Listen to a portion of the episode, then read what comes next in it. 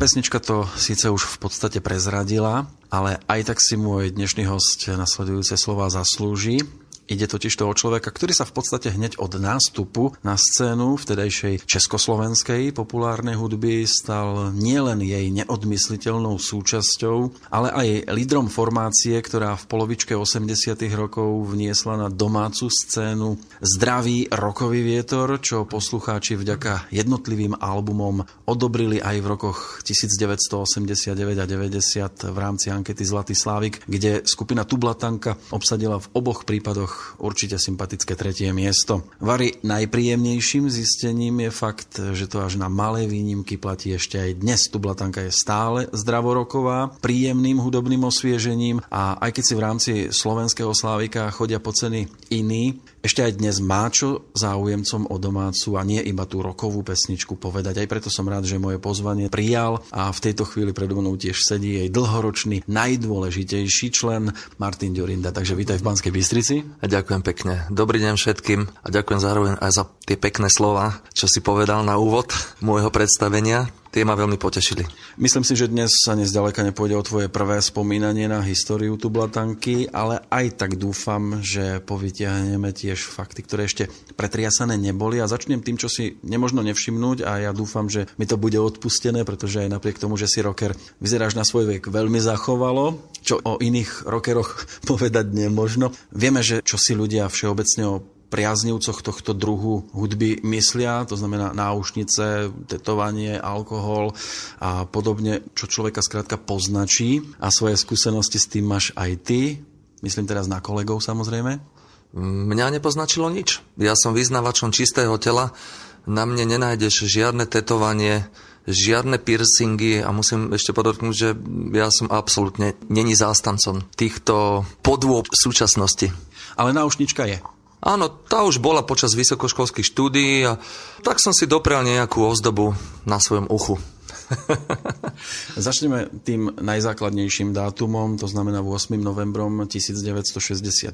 Narodil si sa v Bratislave, ktoré si zostal v podstate verný po celý čas. Ako sa ti teda páčilo tvoje rodisko v detstve a ako sa ti páči Bratislava, Krásavica na Dunaji dnes? Tak Bratislava je podľa mňa jedno veľmi pekné mesto, možno trošku je nedocenené, pretože Bratislava má všetky atribúty pekného mesta. Má tam veľrieku Dunaj, vlastne za chrbtom Bratislavy je veľmi pekné pohorie Koliba. V blízkosti Bratislava je množstvo štrkových jazier, kde sa ľudia môžu kúpať v čistej vode počas leta. A má veľmi dobrú polohu. Je tam blízko Rakúsko, Maďarsko, a je to mesto, ktoré má svoju tradíciu. V minulosti tam bývali strašne dobrí ľudia a v súčasnosti môžem len tak podotknúť, že teraz tam už nebývajú až takí dobrí ľudia. Nejako sa to po ľudskej stránke predsa len trošku zhoršilo. Ja som kritický k svojmu rodnému mestu, pretože keď vidím, čo sa dneska tam deje, tak som není spokojný so súčasným stavom, hlavne toho, ako sa ľudia k sebe správajú.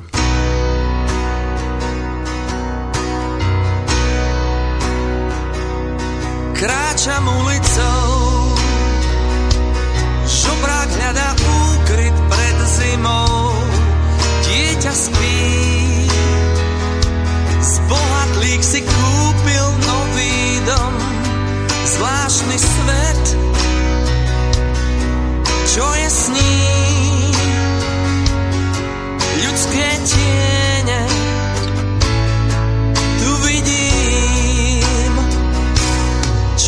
sa mi zdá, že sa v dáve.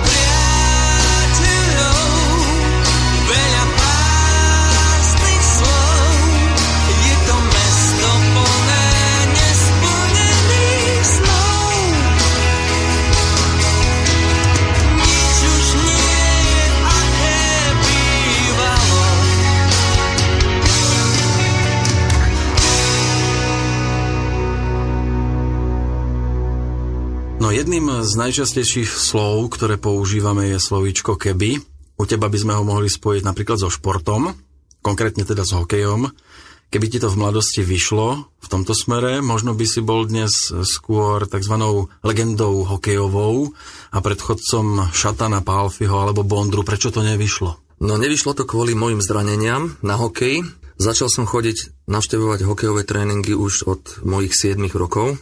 A to tak vehementne a s takou radosťou, že som ani v noci nespával, keď som mal na druhý deň ráno tréning tak som sa na ňo tešil. Mama ma častokrát chcela aj ušetriť tréningom, lebo vždycky bývali nedelu ráno o 6 a trebalo tam byť už o 4 na 6 v šatni, tak mi vypínala budík. A ja, aby som nezmeškal tréning, tak som aj celú noc nespal.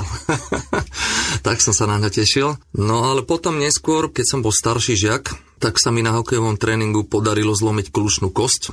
A to vďaka môjmu spoluhráčovi, zbytočne tvrdému kamarátovi, ktorý sa rozbehol cez celé klzisko do mňa, narazil silným bodičekom a zlomil mi kľúčnú kosť.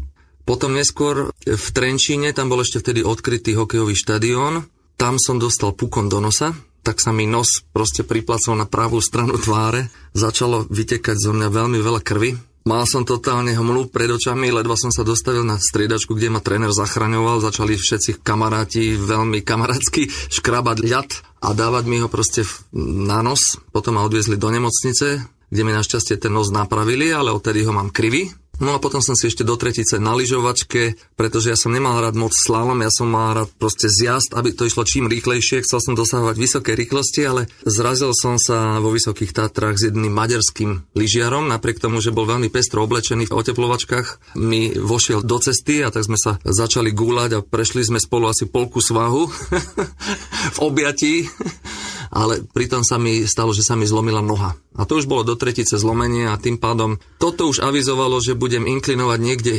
inde ako k športu, tak preto sa mi nepodarilo vlastne v tom športe uspieť. Napriek tomu, že hokej sa mi úspešne daril, s našim hokejovým oddielom bez Bratislava sme boli aj druhý na majstrovstvách Slovenska. Absolvovali sme množstvo turnajov, ktoré sme aj vyhrali a, a mal som veľmi dobrých spoluhráčov. Z Banskej Bystrice som mal jeden čas aj spoluhráča Dariusa Rusnáka, ktorý hral síce v prvom útoku, ja v treťom, on bol trošku starší. Aj Ceca, tzv. Dušana Pašeka, staršieho už teraz, ktorý bol vynikajúci hokejista, ale tiež príliš moc tvrdý. Tiež som videl, ako jednému kamarátovi na tréningu zlomil nos zbytočne vysokou prihrávkou.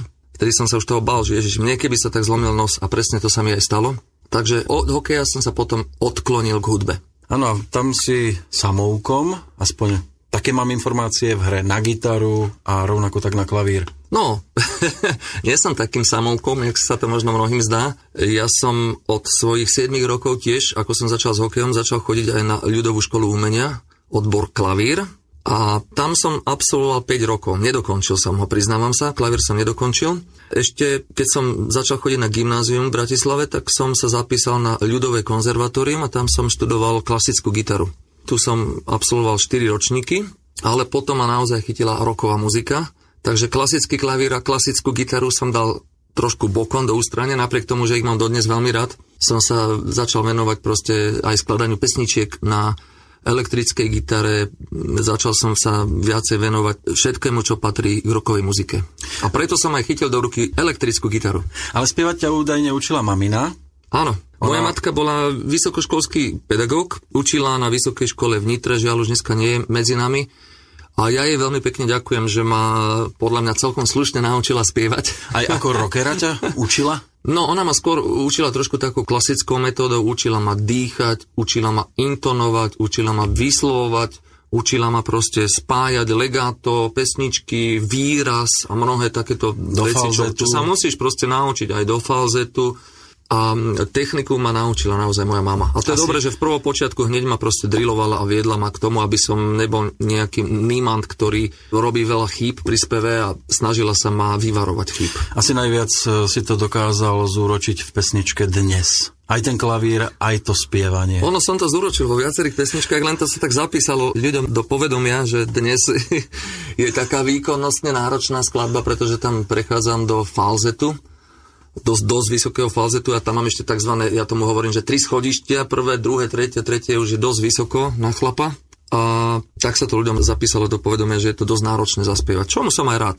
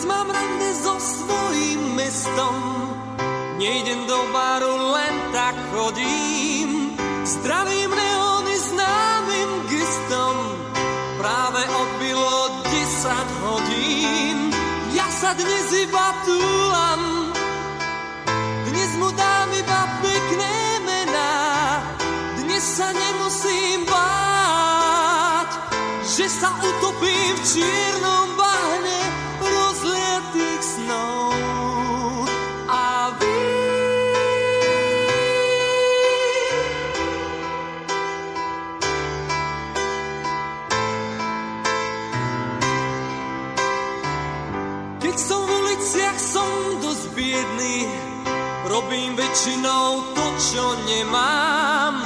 Tvárim sa, že som zodpovedný.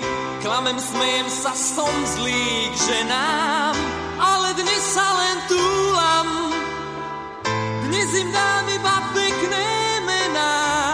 Dnes sa nemusím báť Že sa utopím v čiernom bahne rozliatých snov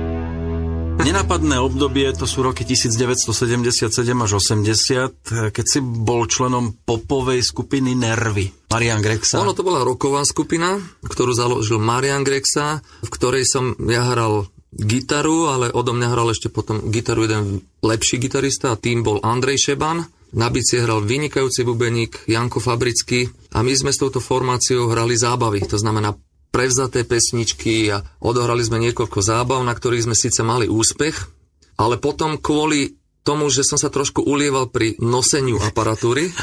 Asi som si chcel šetriť prsty do budúcna.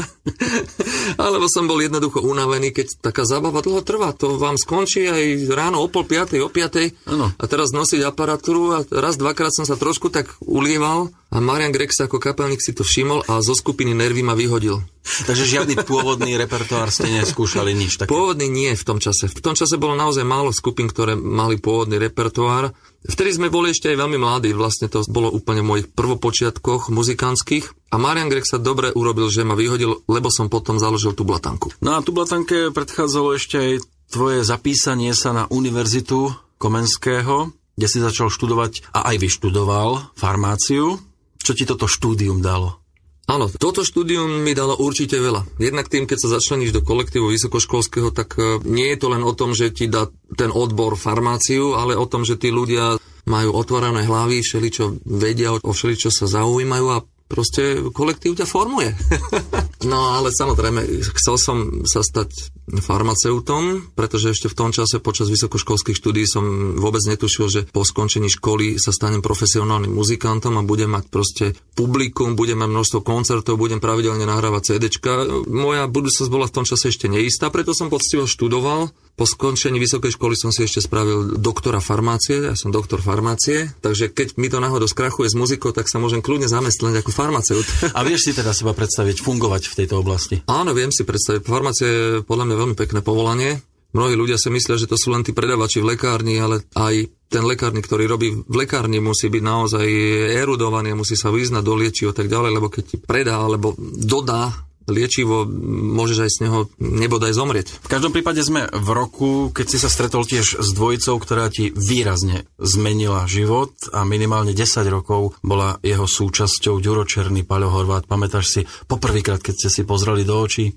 Áno, ja si to máme tam presne. Bolo to vo filmovom klube, ktorý sa volá Charlie. A tam dole som sa spoznal s Ďurom Černým pri víne. Zoznámil ma s ním Martin Sarvaš, ktorý sa neskôr stal našim textárom a manažerom Tublatanky. S Ďurom Černým sme si išli poprvýkrát zahrať do riaditeľne na jedno gymnázium, kde bol riaditeľom Grexov otec. A z hodou okolností Marian Grexa si poprvýkrát s nami vlastne zahral tam basovú gitaru. Čiže on ťa vyhodil on vždycky a ty si ho chcel... prijal.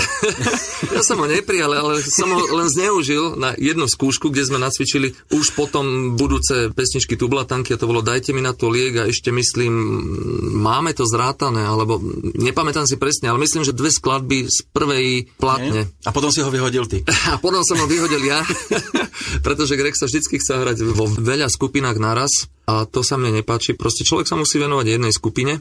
On bol moc rozlietaný na môj vkus. Teď sme záňali s bubeníkom Ďurom Černým, sme záňali basového gitaristu. Ďuro Černý sa zatúlal na jednu takú zábavu, kde sa veľmi dobre zabavil, ale videl tam jednu veľmi dobrú takú rokovú formáciu, ktorá spievala cover verzii a tam hral basový gitarista Palo Horvat, ktorý vynikajúco spieval a toho sme chceli do skupiny.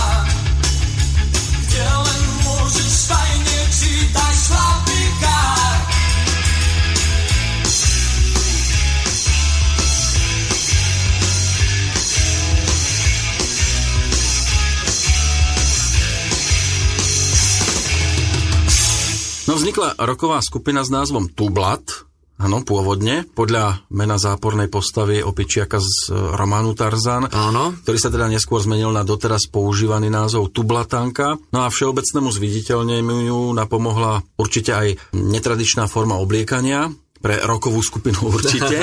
Tie dobre známe a legendárne kroje. ľudové kroje, kto mal ten nápad? Respektíve nenašli sa tiež poznámky, že je to dehonestácia tohto oblečenia? Vždycky boli rôzne poznámky, aj na oblečenie samozrejme, ale napríklad začnem tým názvom Tublat, to priniesol do skupiny Ďuro Černý, ktorý mal veľmi v oblúbe detskú knižku Tarzan z rodu opic. On to čítal a jak on tomu hovorí, že senoval v tom, že to mal proste strašne rád, žil tým. A tam bola jedna opica, ktorá sa volala Tublat. A keď sme mali prvé vystúpenie v PKO, tak sme ešte stále nevedeli, aké budeme mať meno, tak hovorí, dajme si Tublat. No, tak sme sa volali Tublat asi týždeň, dva týždne, tri týždne. Viacej sme kecali o muzike a vlastne kamaráti si v tom Charlie's Pube, kde sa e, schádzala naša partia, ktorá nás bola vyše 30 ľudí, si nás začala tak uťahovať, že sme Tublat, Tublat, len taká dedinská kapela, ktorá moc keca, ale málo hrá, žiadne koncerty, Tublat, že Tublatanka a takou prešmičkou vznikla tu blatanka. Áno, od slova zrejme Moravanka. Áno, však Moravanka je slávna dodnes. Áno.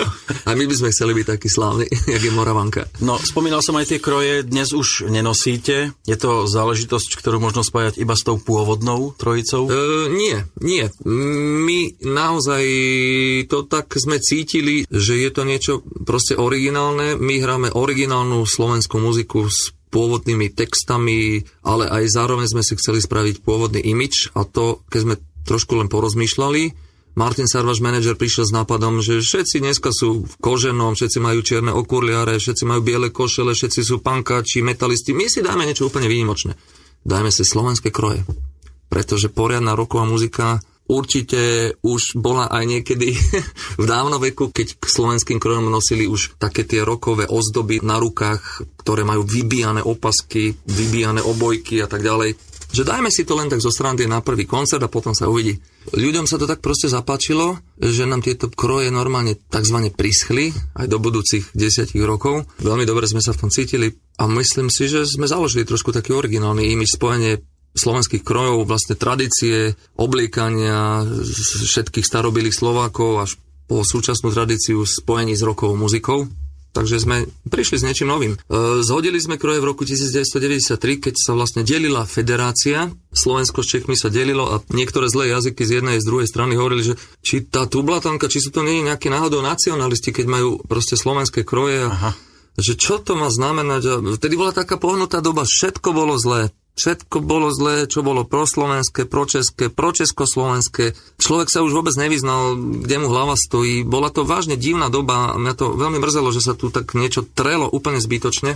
A v tom čase sme nejako dostali takú nechuť a normálne sme si dali zo seba dole tieto kroje. Prestali sme z nich koncertovať, ale aj kvôli tomu, že zo skupiny odišiel Palo Horvat a vlastne personálne obsadenie tublatanky sa menilo a trošku sme proste od tých krojov v tomto pohnutom období upustili. Keď ešte došlo k tomu oblečeniu sa do nich, nenašla sa formácia, ktorá prišla potom za vami, že ste jej ten nápad vyfúkli? Áno, Arzen.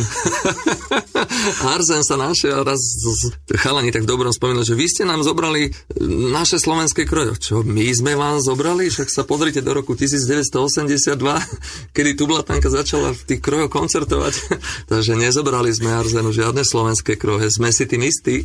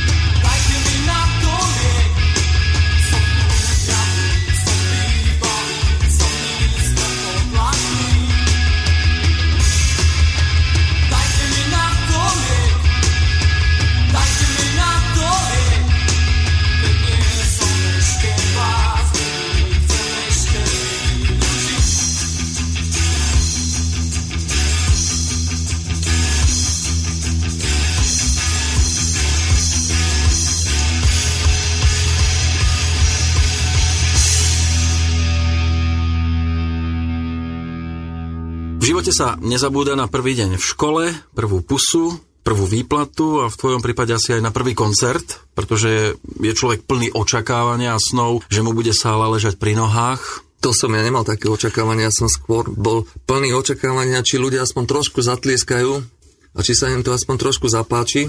Preto sa mi aj tak potili ruky. Prvú pesničku som ledva, ledva odohral na gitare, to bolo normálne jak šmiklavka. Ktorá to bola pesnička? Myslím, že to bol šlabikár. Teraz som si není istý, ale myslím si, že to bol šlabikár. Vlastne šlabikárom začína aj prvá platňa, ale myslím, že to bola ona. Viem, že v tom sole mi úplne li, lietali prsty, jak na, na klzačke. Ešte možno jedna ťažká otázka. Bolo to 30. januára 1983. Bol to pondelok, útorok, streda, nedela, sobota? Myslím, že to bola sobota alebo nedela. No nedela to bola. Nedela, že? Podľa kalendára. Konal sa jednoducho festival amatérských skupín v Bratislavskom PKO, ktorý organizoval Rišo Miller. Išlo o mladú vlnu 82, kde tu Blatanka teda dostala príležitosť vystúpiť ako predskokan. Áno. Skupina teda zožala veľký úspech, nečakaný úspech a prišiel redaktor vydavateľstva Opus Milan Vašica, ktorý sedel v hľadisku a stalo sa niečo možno pre vás nečakané, ponúkol nahrávanie prvej platne hneď. Áno, sedel v prvej rade, vypočul si náš koncert a po koncerte prišiel za nami a povedal nám jednu takú otázku, že no chlapci, vy nechcete vydať svoj album? A my sme normálne padli do kolien, sme tomu ani nechceli veriť, ani sme hneď neodpovedali radšej, že či to nie je nejaká len náhoda, nejaká sranda. A tak sa aj stalo. Vydali sme vlastne po, dá sa povedať, roku a pol, čo sme vystupovali Poprvýkrát sme vydali svoj vlastný album a to je Tublatanka 1.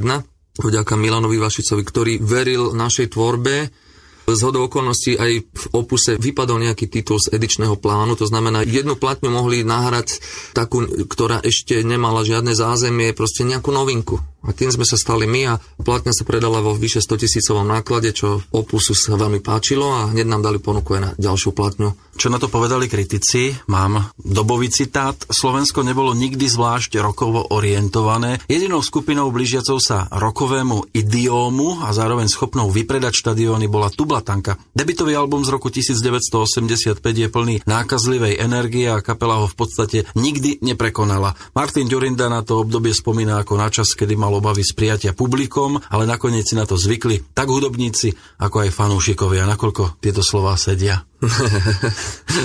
Pekné slova. A mm, som rád, že vlastne prvý album doteraz sa hodnotí ako jeden z našich najlepších albumov. Škoda, že mnohí naši skalní fanúšikovia, ktorí sú už dneska naši rovesníci, nepoznajú úplne najnovší album, alebo posledné tie tri albumy. Myslím si, že aj z poslednej tvorby je z čoho vyberať. Stojím si napríklad za albumom Patriot, že je veľmi silný, nabitý energiou, dobrými textami, dobrou melódiou a tento album je silný. Nepozná ho až toľko veľa ľudí, pretože dneska sa albumy nepredávajú v tých 100 tisícových nákladoch, ako tomu bývalo niekedy, keď si si platňu kúpil za 44 korún, dneska keď máš dať 300 korún za CD, tak si to rozmýšľaš a kúpiš si možno ešte nejaké iné, alebo s tým dva mesiace otáľaš a nakoniec si nekúpiš nič. Ľudia si to napalujú tak ďalej, ale ten, kto to pozná, tak oceňuje napríklad ako za jeden z najlepších tento album Patriot. Mnohí treba z, aspoň z tých e, neskôr narodených nevedia ani, aké to bolo ťažké sa presadzovať, respektíve dostať sa do médií už aj v tom čase. Prvým vašim hitom to bola pesnička o nás z legendárneho Triangla. Áno.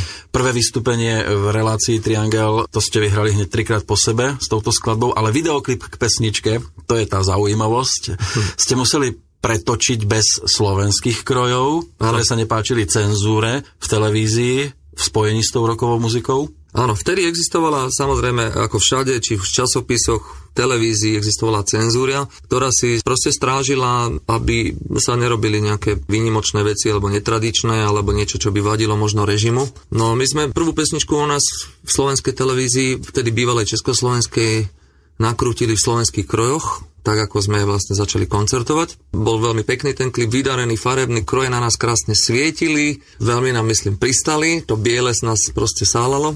Ten klip bol aj taký energický, že sme tam robili s gitarami také nacvičené, mali sme také nacvičené proste takú súhru, že sme tak s gitarami mávali zľava doprava v takej pasáži vyhrávkovej. Potom sme tam proste robili určitým spôsobom také show pohybové. No ale to sa nepačilo cenzúre a povedali, že tento klip v tých krojoch, že čo to má vlastne znamenať, že roková kapela v krojoch, že to musíme pretočiť, aby to mohli oni pustiť. Tak potom ešte sa vynašiel Juraj Takáč, dnes už nebohý, režisér Trianglu, ktorý tento nový videoklip spravil tak, že chcel tam tie kroje zachovať, a aby bola cenzúra spokojná, tak to dal ako na polovicu, ako v zrkadle. Áno. Ako v zrkadlách. Vlastne sme hrali aj v oblekoch, ale v zrkadlách sme boli v tých krojoch. Jemu sa to veľmi páčilo, takže to zostalo tam zachované a to ľudia poznajú z Triangla pesničku o nás. Aj od chrbta ste to boli. Aj od chrbta. Sme to boli my v krojoch. A inak ten pôvodný klip zachoval sa? Ten pôvodný klip sa určite zachoval, ale kde leží v archíve Slovenskej televízie, to vám nepoviem. Nepátráš potom teraz. Rád by som pátral, ale to sú archívy zarúbané.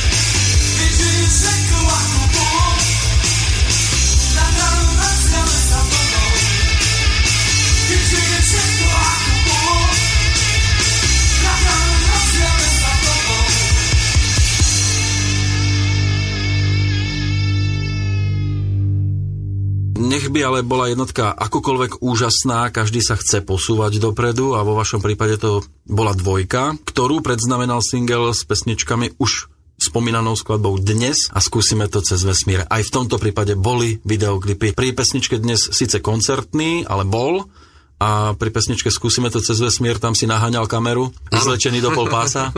to bola taká pesničková súťaž, volala sa, že 5xP.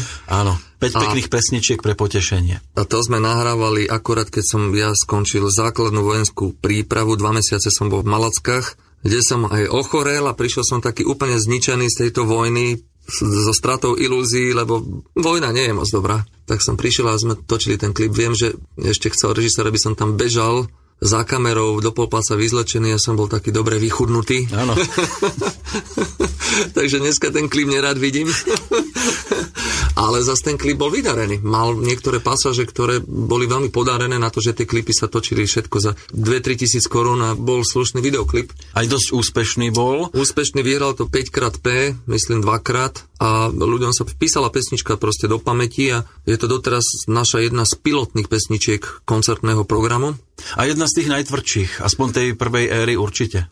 Áno, zároveň má aj také pekné gitarové intro, také proste hrám také solo na začiatku, také, ktoré tak vyletí do hora, do výšky a potom nastáva celá pesnička Vesmír. 1,5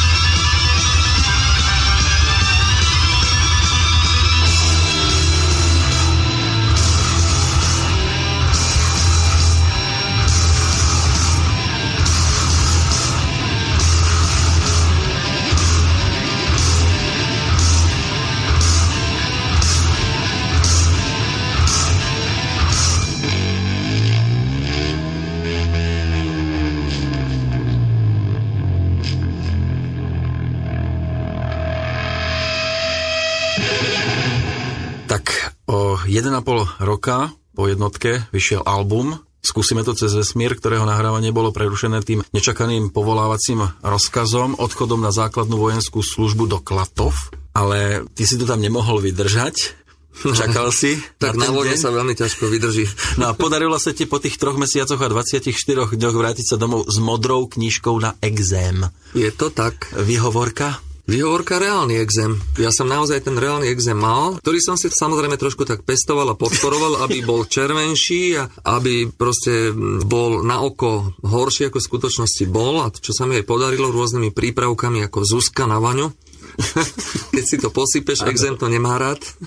potom to tak pekne mokva a doktori v Plzni mi kvôli exému potom dali modrú knižku mohol som konečne odísť naspäť do Bratislavy, kde sme už mali roznahrávaný album Skúsime to cez vesmír.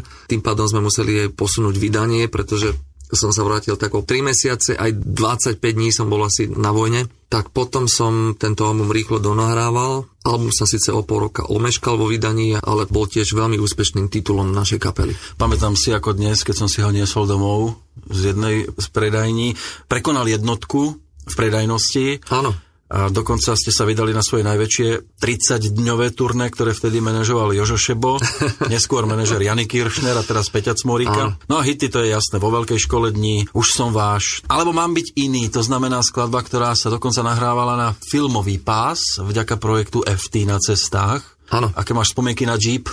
Na Jeep to bolo veľmi nebezpečné natáčať, pretože Dušan Riapoš, režisér klipu, chcel od nás scénu, aby sme prišli ako skupina na Jeepe, otvorenom, a aby sme proste tak prúdko zaparkovali šmikom priamo na kameru. Bolo to veľmi akčné. Inak. Bolo to veľmi akčné a veľmi nebezpečné pre kameramana, lebo mohlo to aj nevýsť. Ale potom si sa presunul na ten gulečníkový stôl. Potom na gulečníkovom... Neviem, aký to malo súvisť s tým jeepom. To už sám Dušan Riapoš, že sa najlepšie vie. Tam som hral vlastne, ako aj celá kapela, sme boli prezlečení za dievčata. Ano. A vlastne sme vystupovali v devčenských podobách, pretože sme mali dlhé vlasy a tak ďalej. A ona chcel proste dostať do tejto polohy. To bol taký pestrý, veselý klip. A na biliardovom stole na nás padali z vrchu také strašne lesklé konfety a to vytváralo taký na tú dobu vtedy úplne vynimočný obraz. A to keď som potom videl a Rapoš mi to komentoval, že má to, to je niečo fantastické. Tak normálne sa nám páčil ten klip, napriek tomu, že sme tam hrali asi v polke klipu dievčata, čo dneska by som už ani nedopustil.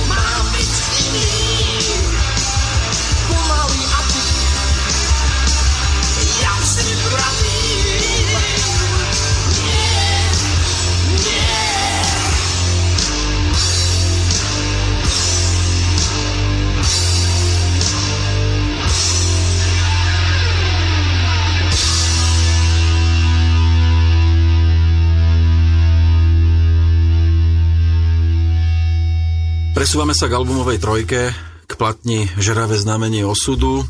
Kapela dostala konečne príležitosť nahrávať v novom digitálnom štúdiu Opusu. No a predaj tohto titulu ten sa vyšpohal až na krásnych 250 tisíc kusov. Získali ste zlatý a erb. ten už neprekonáme. Áno, získali ste zlatý erb Opusu. Áno. Máš ho niekde doma? Nie, ja som ho daroval na protest e, vtedajšiemu tzv.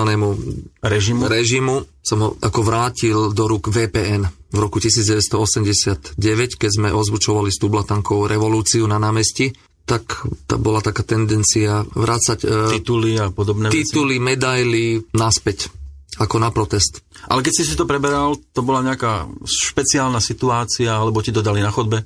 Nie, keď som si to preberal, nám to veľmi pekne dali v opuse. Vtedajší riaditeľ, pán Stanislav, nám to daroval. V tom deň bol ocenený aj Peter Dvorský, s ktorým sme sa tiež s jeho erbom a my s našim erbom sme sa dole odfotili pred uh, nahrávacími štúdiami opusu. Boli sme radi, že sme vlastne dostali takýto erb, ale potom nás nejako tá revolúcia trošku tak ako primela, že keď sa všetko vracalo, tak aj my sme teda vrátili ten erb. Dneska mi ho je ľúto. Áno, človek by mal takú spomienku no, na tú dobu. spomienka, potom sme ho ešte hľadali na VPN a už sme ho nenašli. Niekto ho asi nechá rozpustiť. Pozdravujeme prípadného posluchača, ktorý ho možno má doma vo svojej zbierke. Zužitkoval to na kov. Vy ste v tom čase koncertovali veľmi úspešne po celom Československu niekdajšom a v podstate čo pesnička to hit. Vynikali hlavne štyri z tejto trojky. Môj starý dobrý kabát, Láska, Držma nad hladinou, Pravda víťazí, Revolučná to, nahrávka. Zrejme to spätne vidíš ako naozaj najúspešnejšie obdobie kapely aj ty sám. Alebo sa mýlim? Áno, bolo to veľmi úspešné obdobie, pretože sme vypredávali štadióny, amfiteátre v lete, ťahli sme celým Československom, vlastne sme mali turné častokrát aj 20 alebo aj, jak si povedal pred chvíľou, 30 koncertov bol úplný strop. Bolo to veľmi únavné, ale veľmi pekné, lebo všade, kde sme prišli, bolo veľmi veľa ľudí, ktorí nám fandili, ktorí mali radi našu muziku, kupovali si platne a bolo to povedomie, proste žilo sa muzikou. Čo, čo tomu dneska ako keby tak nie je. Proste koncerty a vlastne povedomie. Tu na Slovensku neexistuje jeden hudobný časopis. Viem, že začal našťastie vychádzať znova populár, ale ani ten už nemá takú silu, že by si ho ľudia proste kupovali. Na Slovensku je to hudobné povedomie nejako strašne roztrieštené. Jak keby tu proste ľudia nefandili tej muzike, jak, jak, jak by sa malo. Ano, v tom čase... Napríklad v Anglicku je taká tradícia, že Angličania proste fandia tej svojej muzike, majú aj vynikajúcu muziku Angličania. To je najlepšia muzika na svete, čo sa týka popu, roku a mnohých odnoží všelijakých možných. A to sú oni vlastne naučení od čas Beatles kupovať CD single, kupovať platne, chodiť na koncerty, kupovať si trička, merchandising a proste všetko, čo s muzikou súvisí a proste čítať časopisy a venovať sa tomu, čo na Slovensku táto tradícia mm, žiaľ nikdy nebola a keď sa vyvíjala, tak potom nejako prudko zahynula niekedy v 90. rokoch. Dokončím svoju myšlienku. V tom čase väčšina muzikantov robila hudbu preto, lebo ju chcela hrať. Dnes asi zrejme skôr chce na nej zarábať. My sme absolútne, keď sme začali s muzikou, tak som si ne, nebol pomyslel, že niečo z toho zarobím. To som bral ako, že za koncert zarobím peniaze, čo boli úplne minimálne. Ja ako kapelník som mal 320 korún československých. Za koncert? Áno, za koncert, napriek tomu, že v amfiteátri bolo niekedy aj 10, aj 15 tisíc ľudí, dokonca v Humenom bolo 22 tisíc ľudí na koncerte. A som mal 320 korún a ostatní mali polovičný honorár, čo mali 180 korún. Neboli zlé situácie kvôli tomu? Neboli, neboli, lebo to bolo naozaj, že sme sa z toho niekde dobre najedli a, Áno. a skúpil si si nejaké ďalšie platne za to napríklad.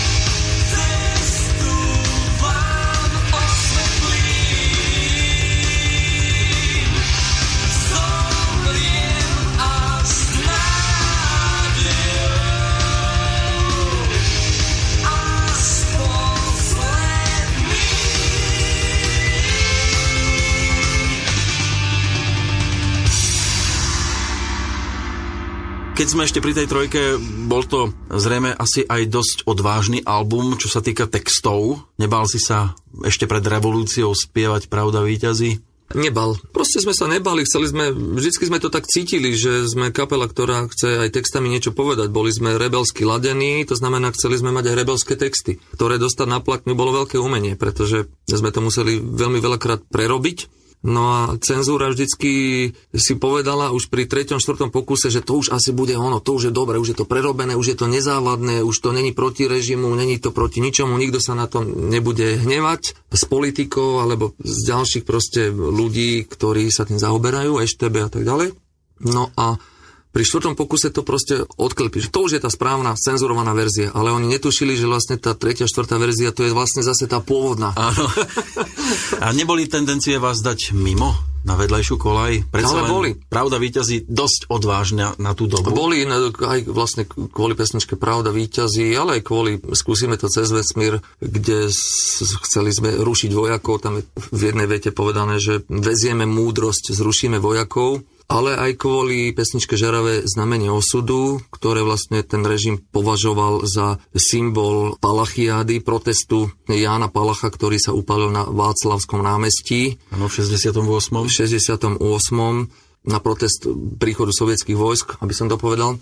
No a my vlastne sme mali v refréne, že som dieťa plameňov, cestu vám osvetlím, zomriem až posledný a proste e, toto spojenie slov cenzúre vadilo. A pokladali to, že to je oslava tohto Jána Palacha a vlastne text totálne proti režimu. A tým pádom vlastne táto pesnička bola po dvoch reprízach v Triangli vyradená, napriek tomu, že vždycky vlastne vyhrala. Dvakrát sme vyhrali a keď ano. už sme mali tretíkrát vyhrať, napriek tomu, že sme dostali asi 25 tisíc hlasov a znova sme vyhrali aj v treťom kole Trianglu, táto pesnička bola cenzurovaná, stiahnutá z obrazu, potom tam dali nejakú inú kapelu Slovensku akože výťazov, čo nebola pravda.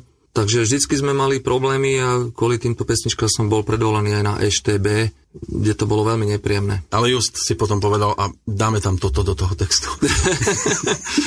Áno, tak boli tam výražky, že či chceme ešte niekedy proste ďalej hrať, koncertovať, nahrávať albumy, že či plánujeme robiť takéto texty, či chceme proste sa na pódiu správať ako kapitalistické skupiny, pretože sme mali svoju proste aj show, pohybovali sme sa, čo vtedy ešte tu možno nebolo až taká zvyklosť. To niektorým ľuďom tak zbytočne vadilo a preto som bol dvakrát predvolený na EŠTB a hlavne to bolo po festivale Čertové kolo, kde mali EŠTB nastavené svoje videokamery aj v zákulisí, aj nad pódium, aj z boka pódia. Celý koncert sa nasnímal a kapely, ktoré boli závadné, boli potom predvolané. A medzi nich sme patrili, žiaľ, aj my. No niečo v štýle Superstar, vy ste boli vtedy kontrolovaní tiež aj v zákulisí. Ale to isté možno povedať, čo sa týka textu a pesničky, aj o skladbe, ktorá sa tu Blatanky dotýka v podstate iba okrajovo a to je nahrávka pesničky Loď do neznáma, kde je autorom Peci Uherčík. Text síce Martin Sarváš, Áno, to je Martin Sarváš. ale zostava naozaj veľmi zaujímavá. Nahrávala ju totižto táto séria muzikantov. Hudobným režisérom bol Fedor Frešo, gitaru hral Peťo Uherčík, klávesy Fero Griglák, programované bicie mal na starosti Dušan Hájek, škótske gajdy sa tam objavili vďaka Antonovi Vrankovi, no a ty a s Palom Horvátom. Videoklip, sme to naspievali. Videoklip na streche. Áno, videoklip sa točil na streche novej scény v Bratislave, čo je vlastne divadlo. A tam býval náš kamarát a režisér Jano Valent, ktorý natočil tento videoklip. Vtedy jeho žena bola tehotná, mal tam veľmi ťažké podmienky, ale využili sme tú terasu nad novou scénou. Potom sme točili aj v Bratislavskom amfiteátri, živý koncert, kde sme túto pesničku zaspievali. A potom sme aj točili pri kine Inka, bývala Dukla. A tam je jedna taká ulica, ktorá vyzerá jak Anglicko, taká typická tehlová ulica, všetky domy sú tam tehlové a tam vlastne mnohé filmy aj slovenské sa tam točili, aj tam sme túto ulicu využili na jednu takú pasáž, ako ja ráno vychádzam z domu, idem ulicou a spievam si Lodo neznáma. A ten klip sa celkom vydarili, taký milý, vyzerá tak proste úprimne, nič na ňom nevadí, aj taký kamarátsky. Je to pesnička o priateľoch, kamarátoch a e, myslím si, že ľudia si tento klip ako aj pesničku oblúbili. Tiež trošku tú dobu si myslím komentoval ten záver 80 rokov? Áno, tá pesnička bola veľmi púšťaná v médiách kvôli jej textu, že loď sa plaví do neznáma a vlastne mnohým ďalším proste súvislostiam z revolúcie 89 sa tak dostal do povedomia ako taká nepísaná hymna Nežnej revolúcie spolu s pesničkou Pravda víťazí. Išlo od začiatku iba o nahrávanie tejto skladby, alebo ste pomýšľali ešte aj nejakú druhú, tretiu urobiť v tejto zostave? V tom čase sme si to spravili len ako taký bonus, ako takú radosť zo života pesničku do neznáma nikto netušil, že tá pesnička sa posunie tam, kde sa posunula. A vlastne aj ten videoklip sme robili po kamarátskej stránke, že kamaráta sme zobrali kameramana, množstvo kamarátov sme pozvali na strechu, ale aj do amfiteátra, je tam vidieť, ak sa s nimi bratáme, podávame si ruky a netušili sme, čo z toho vzíde.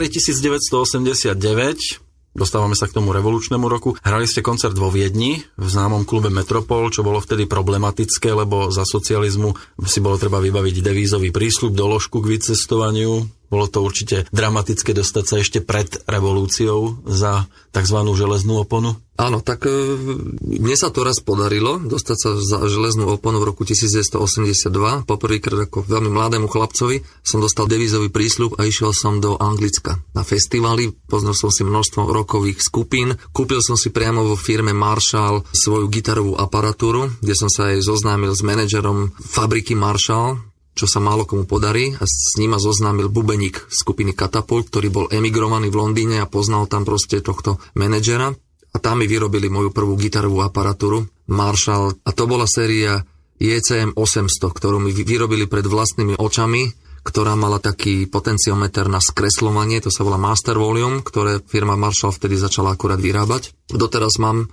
tento zosilovač aj reprobedňu a doteraz na tom hrávam. Po vystúpení v júni 89 v Prahe na štadióne Evžena Rošického, kde sa konal festival rokových skupín, nemecký časopis Heavy Metal napísal veľmi kladnú kritiku na vaše vystúpenie, čomu sa v publiku prizeralo vtedy vyše 20 tisíc divákov. No a 16.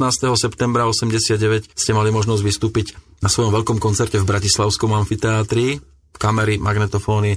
To ešte všetko bolo pred tým novembrom. Vypukla nežná revolúcia, s ňou samozrejme demonstrácie proti komunistickej strane. Ty si poskytol vtedy svoju aparatúru, spomínanú, Áno. tiež na ozvučovanie na námestí SMP v Bratislave. Pesnička Pravda víťazí, nepísaná hymna dnešnej revolúcie. Vyhrávali ste opätovne súťaž v Triangli, ale na Vianočnom trhu sa objavila aj videokazeta.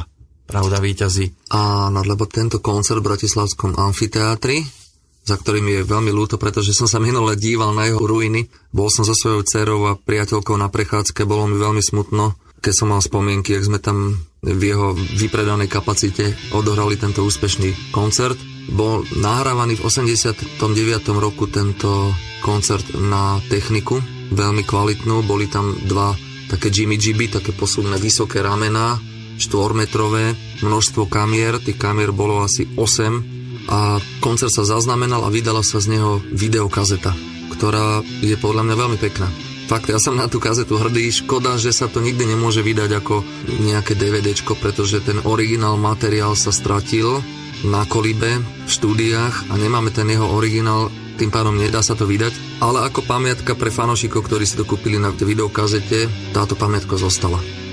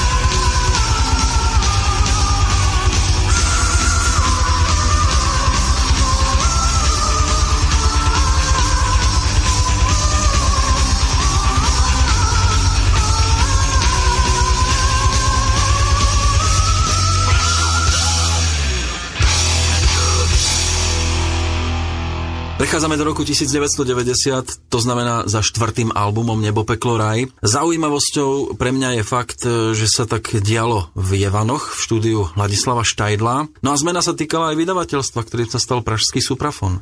Áno, Ladislav Štajdl a jeho agentúra sa stali manažermi našej skupiny a agentúrou, ktorá nás usporiadavala. Tým pádom sme nahrávali aj v jeho štúdiu, kde dovtedy nahrával len Karel Gott, potom tam nahrávala roková tublatanka sa pamätám, ako som v Jevanoch v jednu noc zbudil asi všetkých obyvateľov, pretože som celú noc nahrával jedno gitarové solo, ktoré sa mi najprv nedarilo, ale potom sa mi začalo dariť a stále som ho opakoval. Sám som si ho nahrával tam na pásku a Popri ňom som mal úplne vytočené maršaly naplno. To znamená, boli tam dva 100 zosilňovače, ktoré revali úplne naplno v štúdiu a ja som mal ešte potvorené dvere, lebo bolo leto. Asi celé Jevani v tú noc nespali a nenávidia tú blatanku doteraz.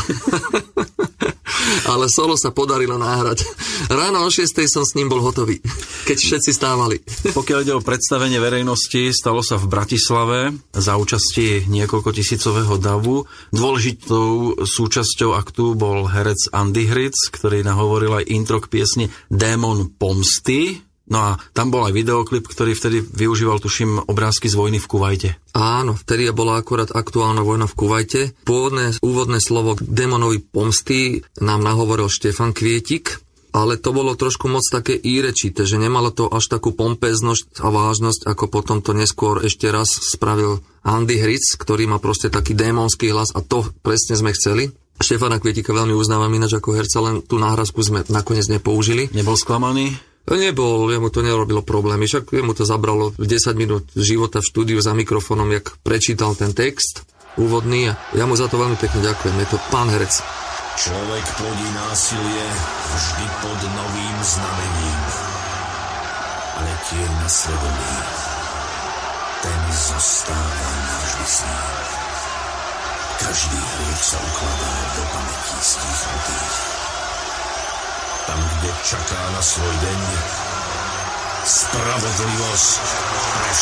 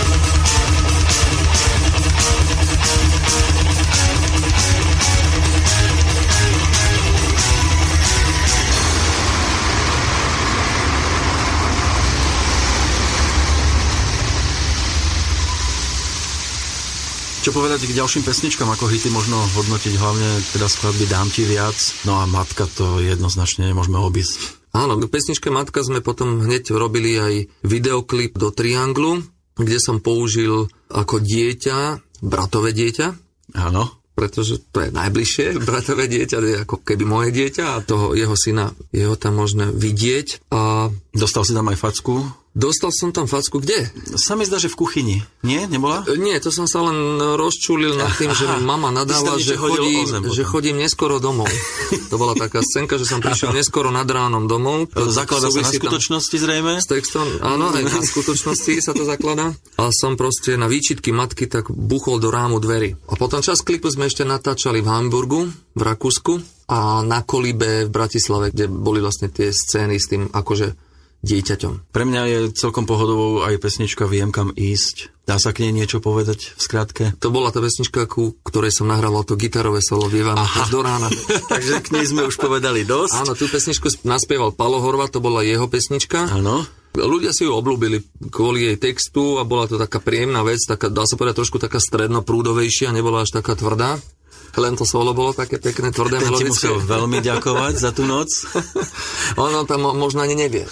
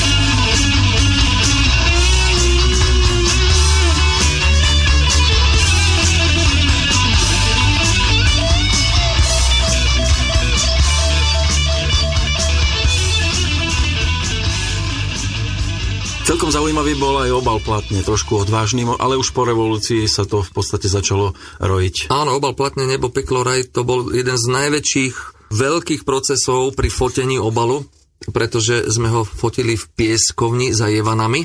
To bola taká hlboká jama, kde brali nákladiaky piesok. V ten deň bolo asi 43 stupňov v tieni. Keď sme to točili, boli sme vyzlečení do pol pása nahy a na naše telá dizajner albumu celých nás proste pokreslil. Boli sme takí pomalovaní a tie farby vydržať na tele, keď bola takáto horúčava, to bolo niečo neznesiteľné. Pamätám sa, že Ďuro Černý bubeník tam bojoval úplne z posledných síl a už sa tešil, tam bola taká voda, v ktorej sme sa potom umývali, také nejaké jazierko a sme spravili aj pár fotiek. Boli sme celí šťastní, keď sme už album odfotili a bolo po ňom. Takto muzika bolí. Tedy to bolelo. to bolo veľmi namáhavé.